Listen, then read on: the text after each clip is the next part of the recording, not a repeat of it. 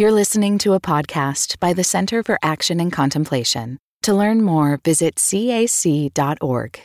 Hi, everybody. I'm Jacqui Lewis, and this is Love, Period, a podcast about how we're going to love ourselves, love our posse, and love the world fiercely on the way to making our lives and the world better.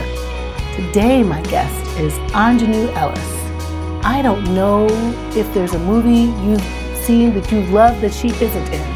Her credits are prolific. More important than that, she is an activist who helped to get that Mississippi flag down. Y'all, you're going to be so surprised at her personality and her commitment to justice as she mentors us about how to love the world better. Aunjanue Ellis. Mm-hmm. Hi. Hello. Hi. Thank you for coming to talk now, to me. Now I have a, the giggles, the whole thing. It's Sorry. Good. It's good. We need to laugh. it's good to hear your voice, love. Are you in Mississippi? Where are you in the world? Are you are you at home? Yeah. Good for you. Mm-hmm, I am. Mm-hmm. Good for you. I know you've been traveling a lot. I, I, I have been I've been away for a while, a long while. But before before we go any further, I do need to ask how you are. I know you have suffered a, a huge trauma, and I know it was traumatic for me. You know what happened with the church, so I just want to know how you are doing, and how you are coping, and how the congregation is coping. And yeah, it's you know it's been a hot mess. It's it's been really tough. It's kind of shocking, you know, when you see the site, you think, "Oh yes, there was a church there, and now there's a facade. There was a building to the north of us, and now that's a demolished lot. The center of the church, Aunjanue, you know, the, the, the sanctuary is scooped out, but there's a lot of rubble and ash. The social hall, that room back there before you come in the church with the dome, is gone. And they've built a wall between the sanctuary and the this church house to keep it, you know, dry as they can. So that's been hard. I'm not kidding. It's been really hard. And some days I think it feels like we're in a, like one of those disaster movies and some big animal like took a bite out of the church. Right. But, right. right. But to be also seriously honest, every day I'm in 99 meetings about the fire. But every day people write call, text, follow us, and say, Your church means so much to us. I got married there. I came to the concert. I came to the training. I did a 12 step meeting. My kids used to go to the, you know, after school. My mom and dad used to live around the corner. I'm thinking about the things i f- I'm finding in the fire. That people are just love us so much. They love us so much. And it's just amazing. Grace, like love, love, love communicated with such consistency and celebration and kindness, generosity. It's been amazing to feel that kind of love from people who you didn't know knew you existed, Aunjanue. Mm, right? mm. So there's Mm, something good about mm. that too. Mm. So nice. Yeah. Well, I'm happy. I'm so happy.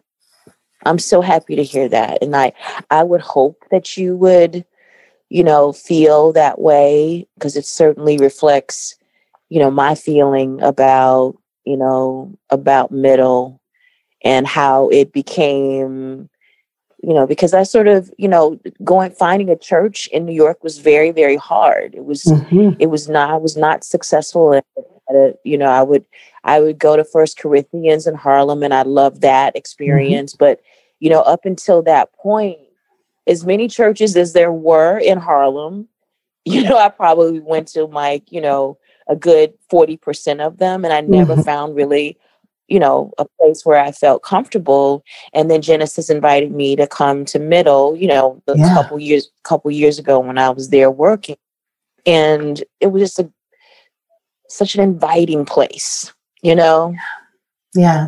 just an inviting place. So I'm glad to know that you feel that. I really do, sweetie. And I feel like just what you said that people find us and then they keep us. Like they they find us and they keep us. Your work takes you away and you know we're still your people, you know, and people have a woman from New Zealand named Janice, you know, came to church when she was here working in New York and then she moved back to New Zealand. And she's, you know, connecting to us and sending a donation our way and just Beijing, China covered the fire. What? Why? so tell me a little more, Love. You know, I'm thinking some Tina Turner song right now, like what's love got to do with it? Can you talk a little bit about how you experience love at Middle Church? Well, I think coming from the experience that I came from, I came from a traditional Baptist church, you know, worship experience mm-hmm. And all of that, everything that came with it, you know, the attended culture of that, which quite frankly was an extension of what we learned in Bible school, and what we yeah. learned in Sunday school in terms of how it affected me my essential self was called into question every time I would go to church. Mm-hmm. I don't know mm-hmm. how else to say it. Yep, yep. Before I found middle, you know, I had worked on that, had been in process of working on that for a long time. Yes. So I was a, I was in a good place. But when I came to middle, you mm-hmm. saw all of all of that stuff that I that I knew was possible mm-hmm. in a mm-hmm. worship experience mm-hmm. was actually in front of my face, hmm. was active, was a practice.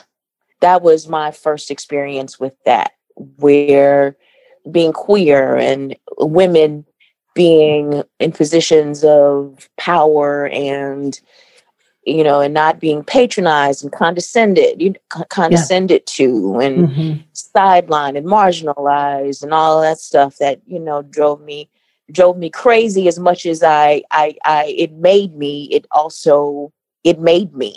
you know, it made me right. and unmade me. Yes, yes. So, you know, middle was in many ways the stuff of my imagination that was really realized.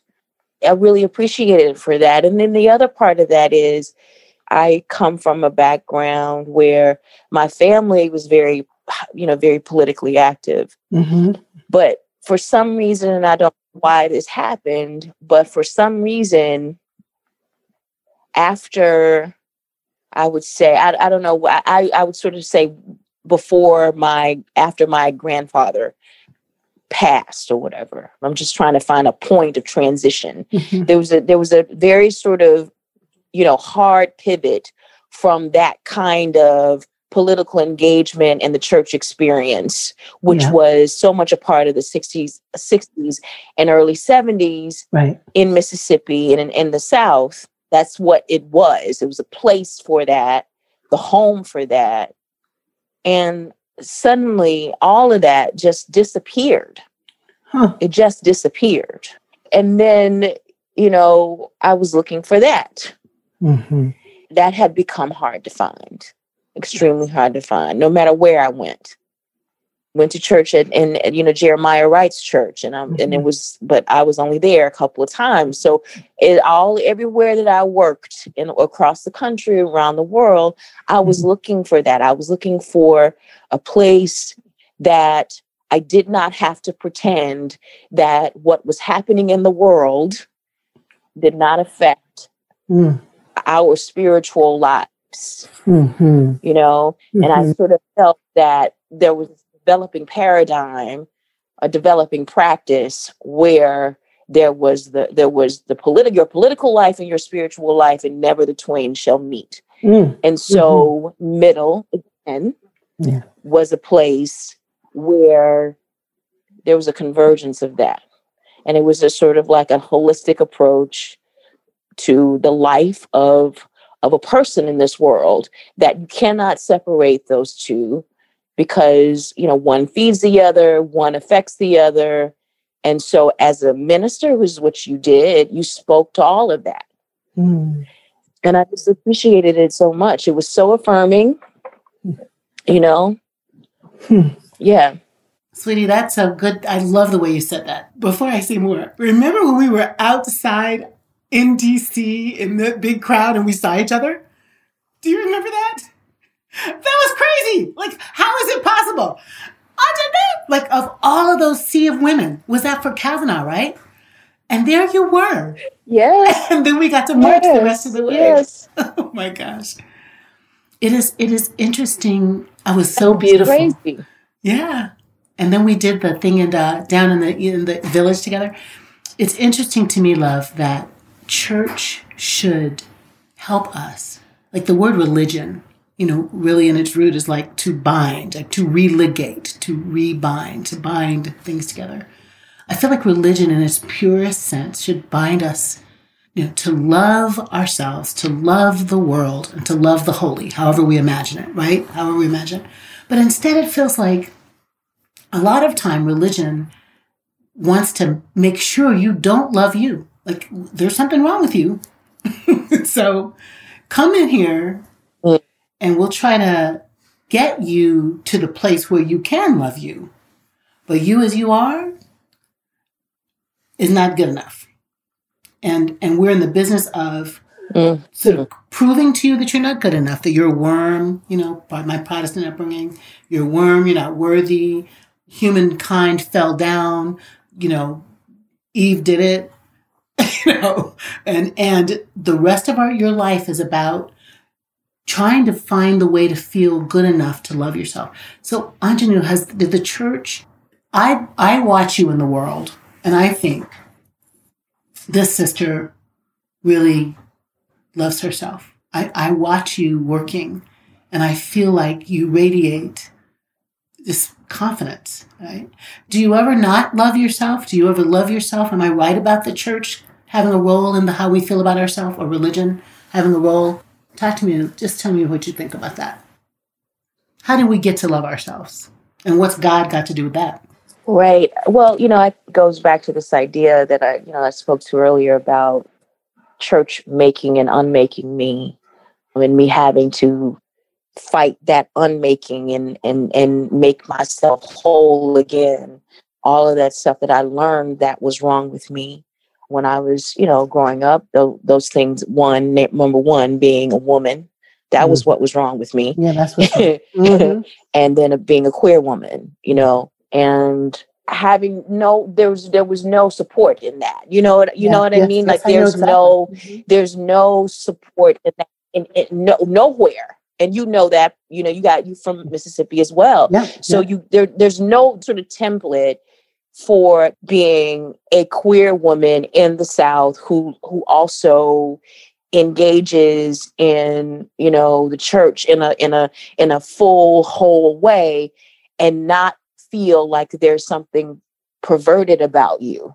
Yes, you know what i right. mean? And, and and this whole idea of of hate the sin but love you know love the sinner. You know what i mm-hmm. mean like yes i do. And and and you know and and god will love you anyway and god you know all of that stuff and that is that is you're at war with that and particularly someone like me who was in church four or five times a week at minimum every day of my life from the time I was three years old until I was 18 and I left to go to college. Wow. So wow. that is some that is some intense unlearning that you yes. that you have to do. And mm-hmm. and and then you have to get to a place where you feel like I have to unlearn that. You know, you go for a long time you have to leave Mississippi. I don't know how else to say it. No, that's right. To. Yeah. I had to leave Mississippi. I had to you know i had to see other i had to see other lives lived mm-hmm. that weren't condemned to hell mm-hmm. you know or didn't yes. live and, and didn't live it i should say didn't live in that condemnation because mm-hmm. i lived in that condemnation i lived in that in a place of when I, I don't know what grade i was in or about to go in what grade and i spent the whole summer trying to trying to convince myself or trying to trying to teach myself to be attracted to boys. Like the whole summer the whole summer i spent doing that on my own because of course I couldn't tell anybody in my household that mm. I, you know, that I liked girls. Like, you know, I couldn't, there was no one, no one to talk to. Nobody, nobody. So I mm, spent the entire summer trying to convince myself that I was attracted to boys and that I was normal, that I would, I could be, I could be normal. You know, so this was a, this was a battle. This was a battle. And the battle didn't end you know, for a very, very long time. It's only been in the last, I would say, the last few years where I have been at a place where I could just accept myself for who I was. But see, the the other part of this is is that I tell people all the time, and you know, this is an old adage in the church where we say all the time, I wouldn't take nothing for my journey. Right. And I mean that. I wouldn't take anything for my journey. I would not have wanted you know, I mm. would not have traded what I've learned about community, mm. the example that my grandmother set for me in terms of being who she was to the people in her church, to the people in her community, which was all about all about care, mm. uh, all about taking care of people who did not have what she had. I mean, my life was spent with her going house to house, checking on the sick and shut in. You know what I mm, mean? Yes, like yes. that's a oh. that that's in shut in idea. You know what I mean? I, that's what I grew up with. Yes. That that's yes. what you do. You take care of you you take plates to people who don't have food you mm-hmm. and there, it was no there were no drives you know what i'm saying right. there were no hunger drives yeah. it was just you know what I mean? like yeah, you take your groceries now. down the street. There was none of that. Yeah, that's right. Yeah, I understand. Yes. Yes. Yes, and you taking yeah. tomatoes to people. You you taking, and some people are bringing them to her mm-hmm. because that's what we did in order to ensure our survival. Yes, you know, and it was not spoken; it was just what we did. Yes, and I would not, I would not trade that for anything for mm-hmm. anything, even though I had to battle it at the same time, but I would not trade it for anything. And then what God is, you know, and, and my understanding of what God is, you know, what I do know is that what I have been taught about God and what, what God is, I cannot accept. Yeah. I will not accept. I don't believe that the Bible is the only testament of God's existence. Amen. So, yeah, it's multi layered, it is complicated. What I'm at peace about, because mm-hmm. that's, you know, I, I, you know, bandied, you know, atheism and all that kind of stuff for a little while. I did all of that. But what I'm at peace about is I know for me, the testament of, of, of God, whatever God is, is love and it is the survival of Black life. And so when I come into a place of worship, no matter where I am, it is being, it is an act of celebrating, affirming Black life. And I know that I need that. Yes. I know that I need to sit down on Sunday mornings and sing with other Black folks. Mm-hmm. I need to do that. I need to do that because I think it's this whole idea of I don't feel no ways tired. Like mm. all of that. Yes. I need I need that.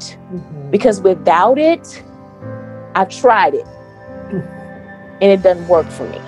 So I need that. You are in middle. There's a, a lot of white people in middle. You know what I mean? Yes. But it's it is still rooted in what I understand about communal affirmation. Yep that I understand about how about black survival. Yeah. And black love. Love period will continue in a moment.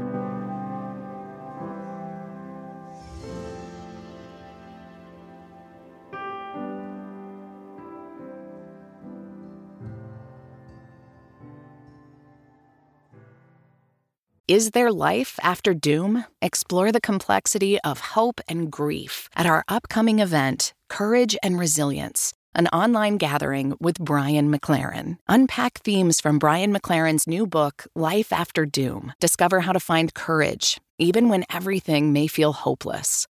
Join us live on May 17th at 10 a.m. Pacific Time. All those who register will have access to the recorded replay for one year. Register at cac.org/courage.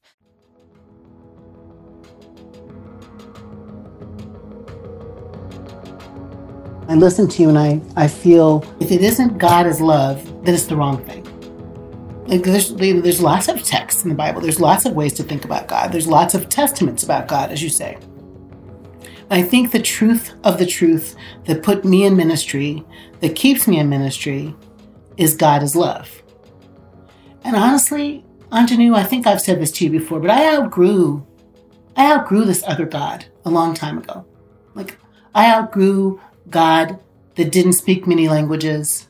I outgrew God who didn't understand, who couldn't speak Islam and Judaism and Buddhism and nature. If God, God, the God I keep working for is multivocal and can be experienced at the ocean and can be mm. experienced in the sky. It can be experienced honestly in a great meal with friends, laughing and telling good stories. That that that sense that the you know wherever two or more of us is gathered, I don't think it matters where, and I think we are singing good songs, and I think we might be singing good songs outside on the street, marching. Ain't nobody gonna let me turn. Ain't nobody gonna mm-hmm. turn me around.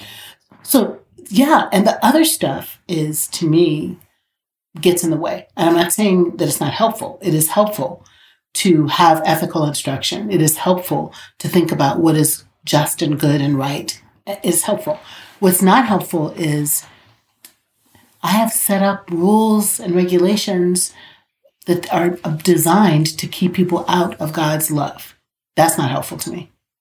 So I don't I don't do that mm-hmm. anymore. Mm-hmm. I think if God if God is God, then God's intention would be for every child, no matter what color they are, no matter their circumstances. You know, you didn't pick being born in Mississippi, and I didn't pick being born to Mississippi parents. We didn't pick being chocolatey brown people. Mm. Uh, a girl in China doesn't pick that. So why, you know, what kind of people think a girl in China is going to go to hell because she wasn't born in a Christian family? That's just, that's crazy. I think that's a little crazy. So I love this conversation just about the need, the, the, the constructs that create, I would say the constructs that create self love are the same constructs that create love of neighbor. That edict, love neighbor, love self, right? Like if you can't love yourself, how are you going to love your neighbor? And if the construct of religion makes you hate yourself, then it kind of actually disrupts the other part, right? how are you gonna how are you gonna love your neighbor if you're taught to hate yourself?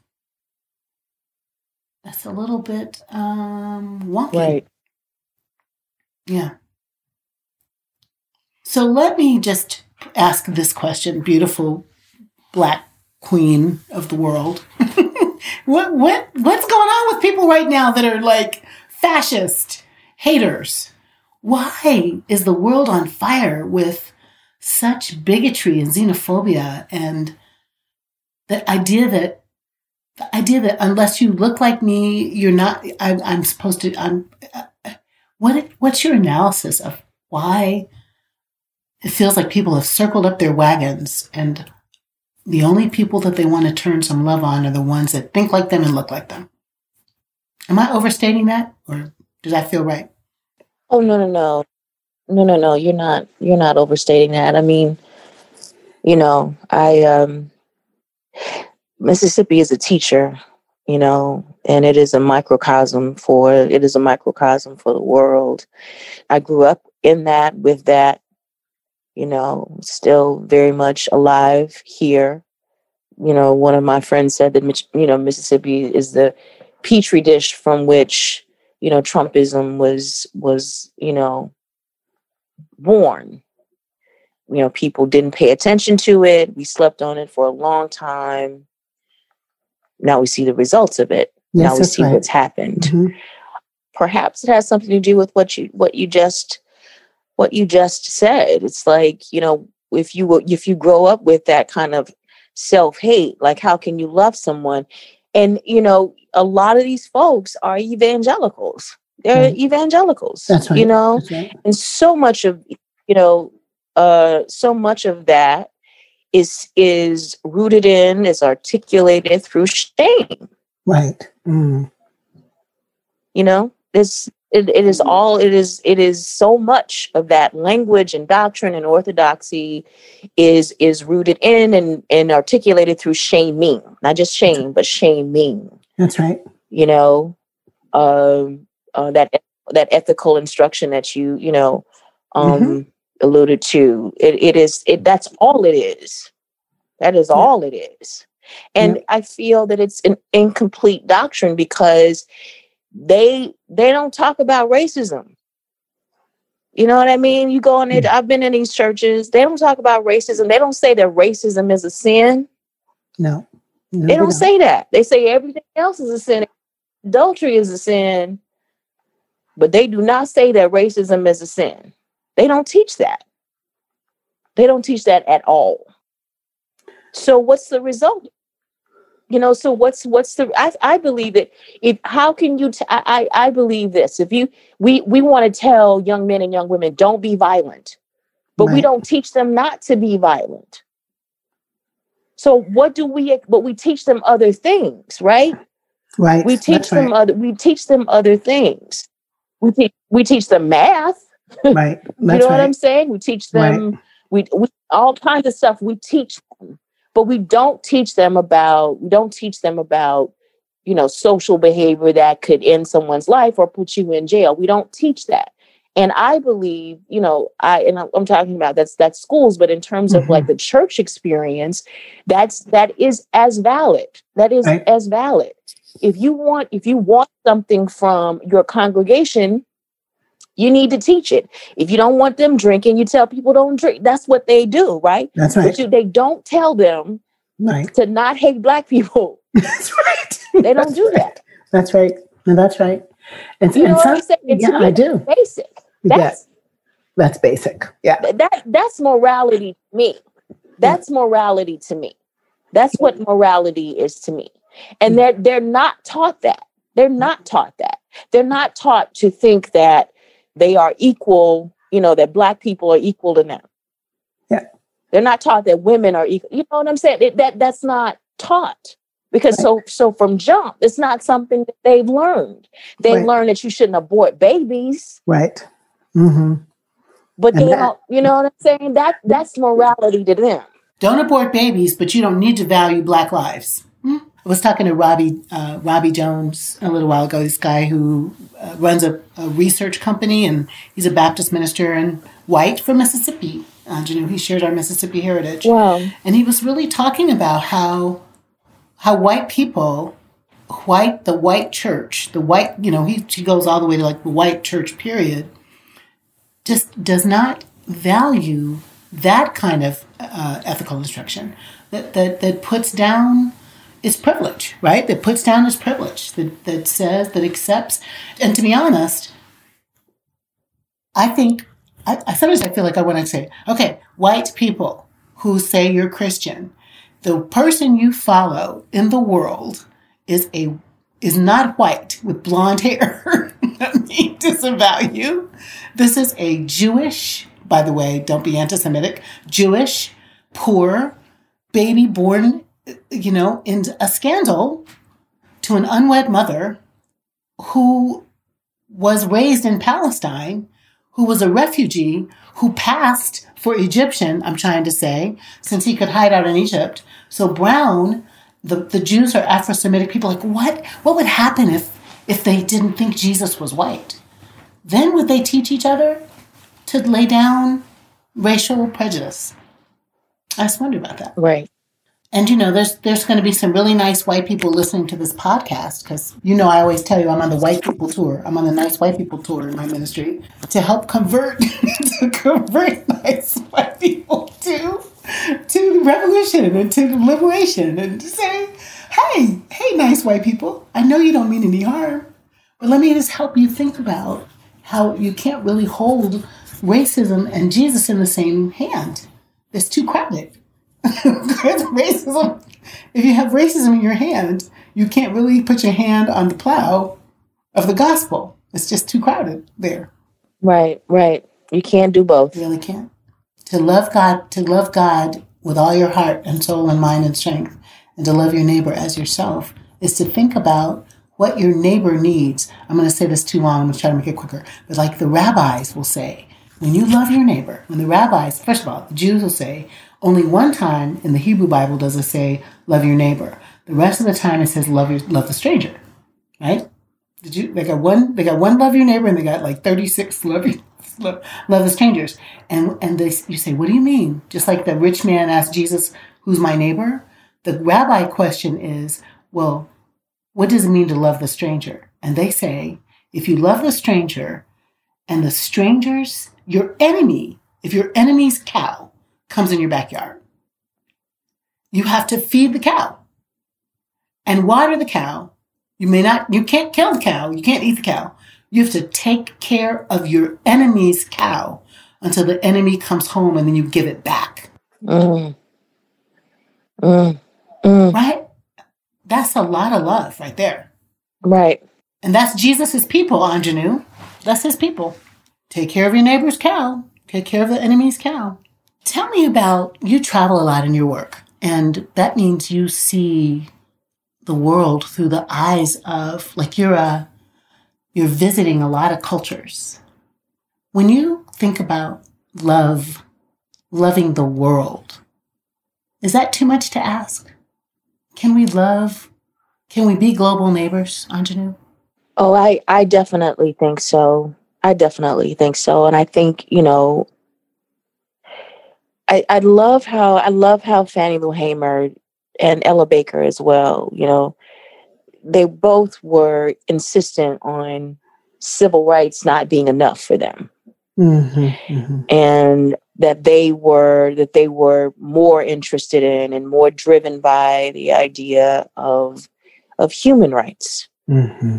and so their concern was less about our journey as black folks in america and the rights that we are denied because we are black and more about this idea of who we are as human beings in this world mm-hmm. and how do we walk how do we walk? How do we love? How do we feed each other, particularly with Fannie? You know, she was very, very much about, you know, making sure people were fed. You know, how do we do that? Right. And it, it didn't have really anything to do with the United States of America. It didn't have anything to do with our our our citizenship in this country. It had to do with our human walk on this planet. So I live by that. And I just think that this idea of, you know, statehood and, you know, countryhood and, you know, it's a trick of the devil. You know what I mean? Yes. Like it's just some stuff that, know, men made so they can be in control of something. Right. You know what I mean? Out of their insecurity. I just don't live by that. I mean, it's so interesting. Like when those folks the, you know, the terrorists who invaded the Capitol, when they when they invaded the Capitol, their Capitol building, they came up in there shouting USA.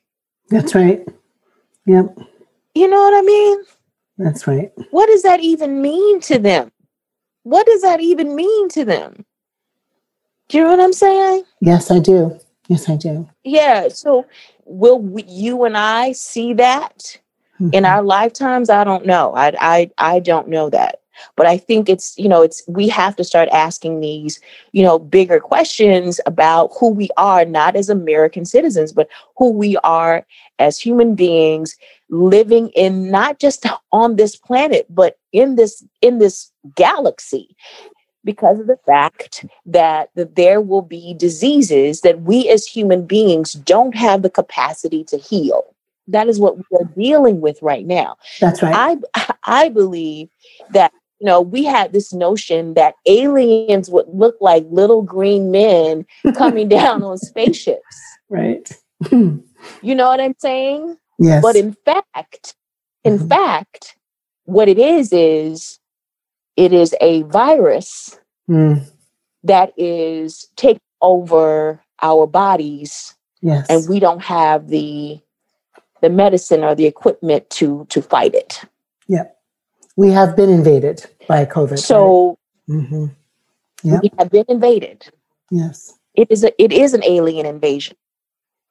We just did not have the imagination. I'm sure somebody smart did, but we lack the imagination to think or to picture that this would be the form that the invasion would come in. Yeah. That's right. So what's terrifying, what's what's what terrifies me more than the actual virus is how we are so ill-equipped to deal with it. That's what's so scary to me. And I was diagnosed with COVID um, oh. a few weeks ago. How are you, honey? I'm I'm okay. I'm still okay. dealing with stuff that I can't. Okay. I don't know what's what it is, but but I'm I'm okay. Okay. And when I was told, all I got was take vitamins. Take vitamins. Take vitamins. And I was thankfully, you know, was you know had a friend, have a friend who has a sister who's a great doctor, and she, her associate, you know, sort of helped me through it and they were waiting to see if I would need something that would be uh, that if it got worse, you know what I mean. But mm-hmm. it but it never became a re- real respiratory issue. I had a couple days of, you know, it being odd and bad, not great. Yeah. But you know they were going to prescribe things just in case it did go down that road. But you know, it was just take vitamin D and take vitamin C, and if you lose your taste and smell, take zinc you know, and I'm just sitting here going like in I had to go in quarantine, you know. Oh. This is during Christmas and the New oh, Year's. No. So this was awful. I couldn't Oh no. Family through a window. Oh. It was it was terrible. I'm sorry. It's all right. It's okay. It's okay. It's all right. But I was terrified more than anything on some days because I because I was thinking these vitamins are not gonna heal me. You know what I mean? Like, right.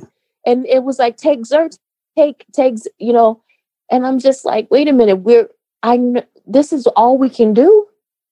This after a year of this, this is all that that you that you can do. And it's like, well, if it gets worse, we'll we'll we'll put you on this and we'll put you on that. But I'm like, if it gets worse, and it's arrogance it's it's our human arrogance and our human naivete you know you know that naivete that that that that we are suffering from right now and and so this idea of citizenship is killing us literally this yeah. this idea of borders is literally killing us that's right right and we do stupid stuff like you know put 45 in office then we are at you know we put ourselves in a position where we can't communicate with other countries because they don't trust who we have in in office to have a, a real conversation between these you know states and nations to how we deal with it deal with this as you know people as human beings on this planet. Because as you this is an alien invasion right so if we don't figure out that language if we don't figure out that other practice of being being human on this planet, we don't know what's going to happen now. Right. That's right. Right. That's right. That's right. No, that's right. We are still surprised by what we're going through right now. Mm-hmm. Yep. So this, this is what we have to do. We have to think of ourselves as as not just global citizens, but we have to think of ourselves as as citizens of a galaxy. Ooh, that's right. that's citizens right. of a universe. Yep. That's right. You know, that's right. That's in so order true. for us, if we want to survive, it's a bigger demand than we are allowing. We have to switch gears. We have to. That's right. That's right. That's right. That's right. Well, I think that I love John. My, my husband would be so happy to hear you say citizens of the of the universe, the galaxy, which really puts in perspective uh, some of the things we were talking about earlier, Aunjanue, about just religion, period, and words and creeds and the stuff people believe, and like we're it's so much bigger than just us. We are specks. We are stardust. We are stardust, trying to make a way, trying to make a way I'm sorry you weren't well over the holidays, and I'm I'm so glad to hear your voice. Let me ask you uh, one more uh, question, honey. Just tell me if I say to you, "Here's what I'm sure about love," What are you sure about love? Well, I know it's healing. I know it heals. Mm-hmm. I know it heals the heart and it can heal the body sometimes too. You know, it, it is my evidence of God and I I know what the power of it as I've experienced through, you know, loving my loving my family and being loved by my family. Mm-hmm. It's the most important thing to me is the love I have for my family and the love I know that they have for me. It's my wealth, you know. Nikki Giovanni said so brilliantly. It's all I have as I look in things in my house. You know, these pretty pillows that I done bought somewhere. you know what I mean? Like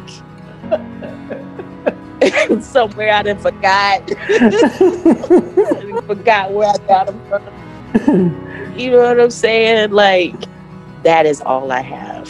And it is enough, isn't it? Love is all we have, and it can be, it's enough. Yeah. Aunjanue, that I get to talk to you and giggle with you and and hear your just profound, deeply rooted intellect and spirit is such a huge gift this day. Thank you so much. Thank you. I really appreciate it. And I, I appreciate you bringing us, you know, come and meeting together that day in DC. yeah. That was crazy because I went to DC. I didn't know there was going. I didn't know that there was going to be any any march or anything like that. I was just coming down there. I was just like, I just want that woman to maybe look outside of her car and see my black face, like, hey girl, I'm here for you. You know, like that's all I wanted. I remember you said that. You were like, I just had to come. I know.